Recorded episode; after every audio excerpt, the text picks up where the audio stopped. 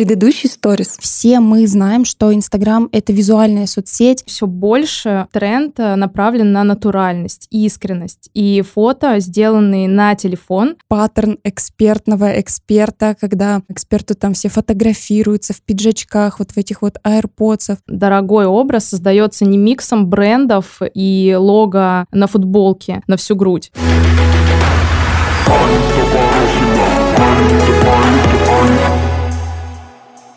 Всем привет! Это подкаст True the Stories, где мы обсуждаем мир Инстаграма, блогеров и контента. Ну а True the Stories здесь я, Аня Порохина. Ну и для полного погружения в атмосферу представьте интерфейс Инстаграма и его звуки уведомлений. Считайте, что мой подкаст — это Stories просто длиной в 20 минут.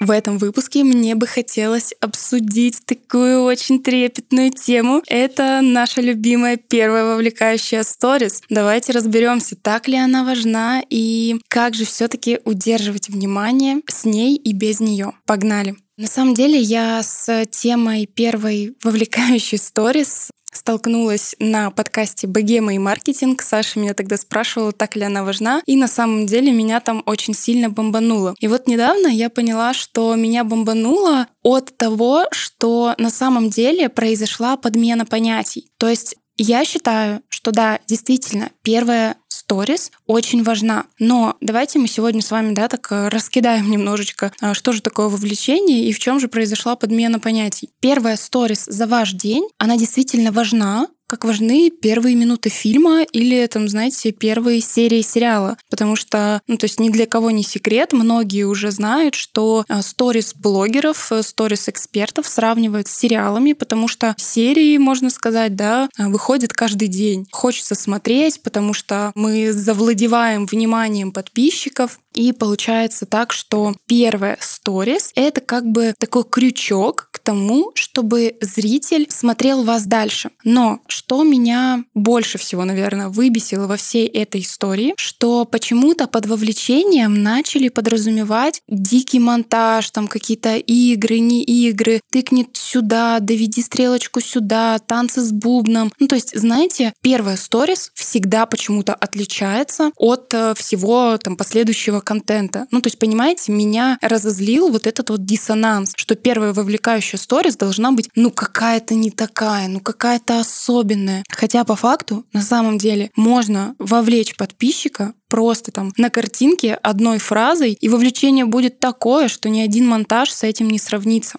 Так вот, давайте по порядку. Мы с вами должны помнить о такой вещи, как интерес, интересные сторис. Мы все хотим, чтобы наша жизнь была интересная, чтобы наши сторис были интересные, потому что если интерес есть, то нас смотрят, и как бы, да, мы получаем внимание и все прочее. И на самом деле умение быть интересным и интересно рассказывать, да, интересно снимать, это тоже как бы можно тренировать. И для этого нужно понимать, какие составляющие есть и что же там тренировать нужно. Так вот, интуитивно мы всегда знаем, когда нам скучно. Да, скучно — это противоположность интереса. Скучно нам, когда затянуто, когда как-то монотонно, уныло. Но интерес он всегда, знаете, начинается с какой эмоции? С удивления. Почему на самом деле, да, работает там хайп, и так он сильно вовлекает? Да потому что просто там что-то такое неожиданное нам э, рассказывают, что-то из ряда вон выходящее, и интерес как раз-таки возникает, потому что у нас возникает удивление. И здесь э, очень такую вам хочу подкинуть мысль, что на самом деле интерес это от латинского два слова «интер» и «эссе». И они переводятся как «быть внутри». То есть, понимаете, интерес — это и есть вовлеченность наша, когда человек попадает как бы вовнутрь какого-то процесса. То есть нам нужно поместить зрителя вовнутрь нашей истории. Вот тогда мы добьемся вовлечения. И так как я уже сказала, что интерес можно поставить знак равно с удивлением, как же можно добиться этого удивления? Удивление у нас возникает, когда мы видим что-то странное, что-то необычное, что-то новое для нас. Потом, знаете, еще есть такие всякие разные новости, которые можно назвать мощными. То есть мощная прям такая какая-то информация, когда возникает какой-то, ну вот прям из ряда вон выходящее событие. Ну и удивление у нас э, возникает, когда мы видим какую-то шокирующую новость или какую-то шокирующую информацию. И здесь еще тоже из такой небольшой теории, да, если обобщить все то, что я сказала, удивление у нас вызывает то, что иногда у нас может выйти там за рамки какого-то привычного. И вот эмоция удивления может привести нас к интересу или даже к страху, да, если мы рассказываем какую-то шокирующую новость или какую-то пугающую информацию. Мы так устроены, что от страха нам всегда нужно избавиться. И поэтому, чтобы прийти к избавлению от этого страха, чтобы чувствовать нам эту безопасность, зритель как раз-таки будет ждать развязку той ситуации, которая его так удивила, зацепила, вовлекла, да, вот это все такие синонимы, которые здесь как раз-таки нужно использовать. Но здесь также остается вопрос. Вот удивили мы зрителя, вот мы вызвали интерес, то есть вовлекли как бы, да, вот в первой сторис, допустим, мы сделали это. Но вам не кажется, что важнее Вопрос, как же удержать зрителя внутри нашей истории. То есть, когда мы добились вот этого вовлечения, сделали, допустим, первую вовлекающую сторис, а это не там монтаж на 15 секунд, а просто мы можем, допустим, да, какую-то фразу шокирующую написать. И вот мы вовлекли, и дальше-то наша задача не только, чтобы зритель перешел к следующей сторис и посмотрел ее. Мы чем дальше, тем глубже должны задаваться вопросом, а как же дальше мне удержать здесь зрителя? Потому что если мы в первой сторис там начинаем говорить, что я там сейчас чуть не умерла, или какие-то такие, знаете, шокирующие фразы писать, а потом мы рассказываем что-то ну, такое посредственное, во-первых, теряется доверие, во-вторых, человеку уже становится неинтересно, ну и все, мы как бы потеряли, грубо говоря, зрителя. Так вот, чтобы удержать зрителя от первой сторис за ваш сегодняшний день и до последней, нам нужно в каждой сторис создавать такой, знаете, некий вопрос, который должен витать где-то в воздухе. От сторис к сторис должен быть вот этот вопрос, а что же дальше? То есть у зрителя должен быть импульс смотреть дальше, и вот тогда зритель досмотрит ваши истории до конца. Ну и сегодня я пригласила к себе в гости Свету Бойко для того, чтобы поговорить о вовлечении, удержании внимания, о первой вовлекающей сторис нашей, потому что у Светы достаточно высокий процент досматриваемости, я знаю ее цифры, поэтому сейчас она нам расскажет все свои секретики. Света, привет. Привет. А расскажи, пожалуйста, как мы познакомились, как э, ты вообще пришла ко мне, откуда бы мне узнала? О, это классный вопрос. Я тебя увидела первый раз у Тани Минт и перешла на твою страницу и подумала, блин, какая классная драйвовая девчонка. И первое, что я у тебя купила, это был воркбук «Тебе скажут да», потому что тогда как раз-таки я страдала тем, что, блин, я уже старая, у меня много опыта, но я все никак не приду в Инстаграм. И после воркбука, кстати, у меня потихонечку закрутилось, завертелось все. И я проходила у тебя другие курсы, и познакомились мы с тобой лично на встрече встречи выпускников. Да, я на самом деле тогда вот ты мне первый раз, э, мы с тобой встретились, потому что я видела тебя в чате воркбука как раз-таки. Ты там делилась своими эмоциями, что ух, у меня там 100 подписчиков первых, э, я, мне пришло еще заказ, там еще что-то. Я действительно тоже за тебя так радовалась. Свет, расскажи, пожалуйста, сколько у тебя сейчас подписчиков, о чем твой блог и какие у тебя вообще в среднем охваты? Я пишу про маркетинг. Сейчас у меня чуть больше 800 подписчиков. Охваты держатся в районе 300-350 человек. Угу, угу. Это получается в районе 50% у тебя? Ну, чуть меньше, то есть 35-40. Ну, слушай, очень круто. А досматривают вот в среднем как? Сейчас досматриваемость упала. Сейчас расскажу, почему. Это угу. такой безумный вообще, безумная история. Но обычно в районе 90%. То есть практически все, кто смотрит первую историю, угу. заканчивает на последней. Блин, вау, вообще. Я на самом деле сейчас жду от тебя истории, что же там за история такая, почему досматриваемость упала. Ну и, конечно же, как ты добилась э, досматриваемости, которая 90% обычно держится? На самом деле упала она, потому что я активно ушла в продвижение. А у меня очень маленький блог, то есть 800 подписчиков. И когда люди переходят, э, кликают и начинают просматривать мою страницу, они им могут, может не понравиться, или они могут быть в маршрутке, в очереди, где угодно. Они могут пролистать первые две сторис и забыть про меня. Угу. Инстаграм... Это те, которые еще не подписаны, да? Да, угу. да. Инстаграм угу. это считывает каким образом, что твой контент, подруга, не интересен, поэтому продвигать я его не буду. Вот, поэтому досматриваемость сейчас у меня упала до 70%. Но мне кажется, это тоже Ну, слушай, неплохо. это тоже неплохой результат. Это как бы тебе не 10-20%. А как добиться такой досматриваемости? На самом деле все очень просто. Я в течение дня рассказываю историю. То есть у меня каждая сторис – это продолжение предыдущей. Э, То есть с самого утра я задаю какую-то тему и полностью в течение дня ее раскрываю. И это как сериал. Нельзя же не досмотреть серию, да? Мгм.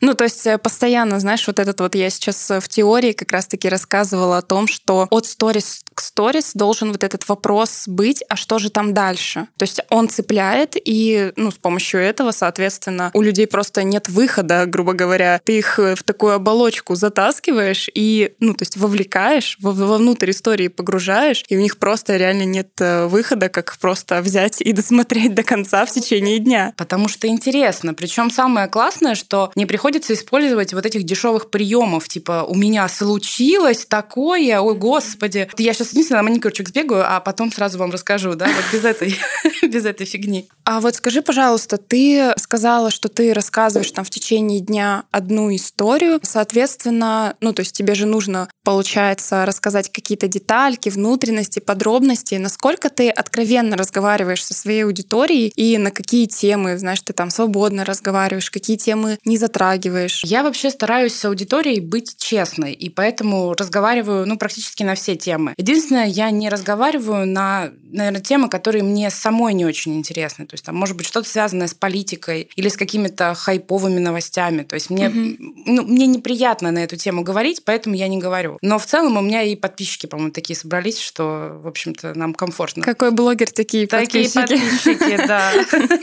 Ну, на самом деле, получается, что, опять же, мы возвращаемся к тому, что что происходит у тебя в жизни, то ты перекладываешь на сторис. То есть, если тебе в жизни неприятна вот эта тема там политики или там религии, еще что-то, то ты в сторис это не выносишь. Ничего специально тут как бы придумывать не нужно. Конечно. Более того, у меня был смешной случай. Я как-то ехала в Москву на машине, и я очень переживала, что ну, я буду почти без связи, и я не понимала, ну, как бы, где маркетинг и где поездка в Москву, да, и что вообще можно рассказать-то, как связать. То есть просто говорить подписчикам о том, что вот, ребят, я тут еду, вот, смотрите, дорога, вот лес. Классно, здорово, но мне не хотелось. И я случайно заехала на заправку и увидела, что на заправке цены, они обычно там, в два, в три раза дороже, чем в магазине. Я подумала, блин, надо, можно же об этом рассказать.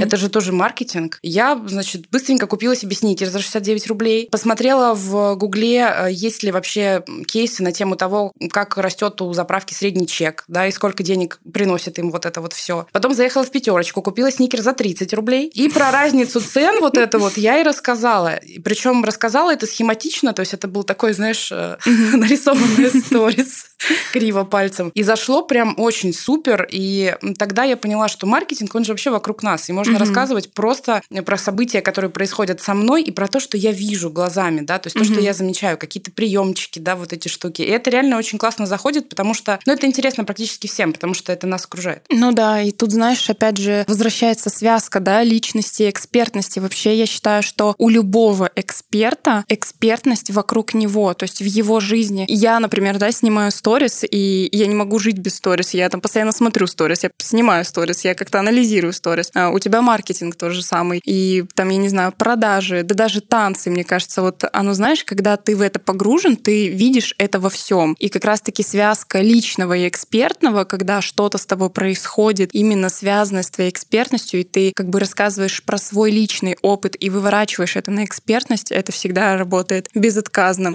А вот тут еще такой вопрос возникает в тему нашего сегодняшнего подкаста. Вот у тебя есть досматриваемость, да, вот это 90%, которая обычно, не которая сейчас там, да, немножечко шалит.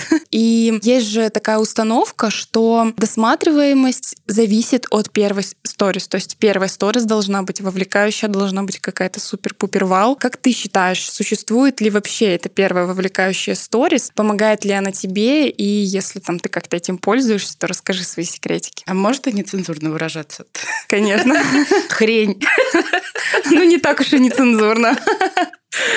На самом деле, ну, что такое вообще вовлечение? Да? А, Вовлечение – это, по сути, количество реакций к количеству аудиторий. А нам же не важно, чтобы нам на первую сторис накидали огонечков. Нам важно что? Нам важно, чтобы человек перешел к следующей сторис. Я воспринимаю свои сторис как диалог с аудиторией. Просто он такой немножечко косой, потому что я своего собеседника не вижу. И я пользуюсь только теми инструментами, которые у меня есть. А в диалоге мы что делаем? Мы либо здороваемся сначала, да, либо погружаем человека в контекст, либо в крайнем случае выражаем какую-то там супер эмоцию, да, которая у нас наболела, например. Вот мы там в сервис поддержки звоним и начинаем. Да какого вообще? Что тут происходит, да? И то же самое первая сторис. То есть, по сути, мы вводим человека в контекст. Вот то же самое, как в сериале. Вот эти вводные кадры, да, там же не, не про вовлечение, не про «О, вау, как круто», да, а про контекст. И я часто использую прием, я просто выхожу в сторис, говорю «Алоха, пацаны», то есть это мое коронное, я так здороваюсь с подписчиками здороваюсь в принципе в компаниях. И рассказываю о том, например, какое у меня настроение сегодня, или о чем мы будем сегодня разговаривать, да, или там, что я сильно нервничаю. И закладываю какую-то линию, да, на будущий день. И все, то есть здесь нет ничего такого вау, каких-то спецэффектов,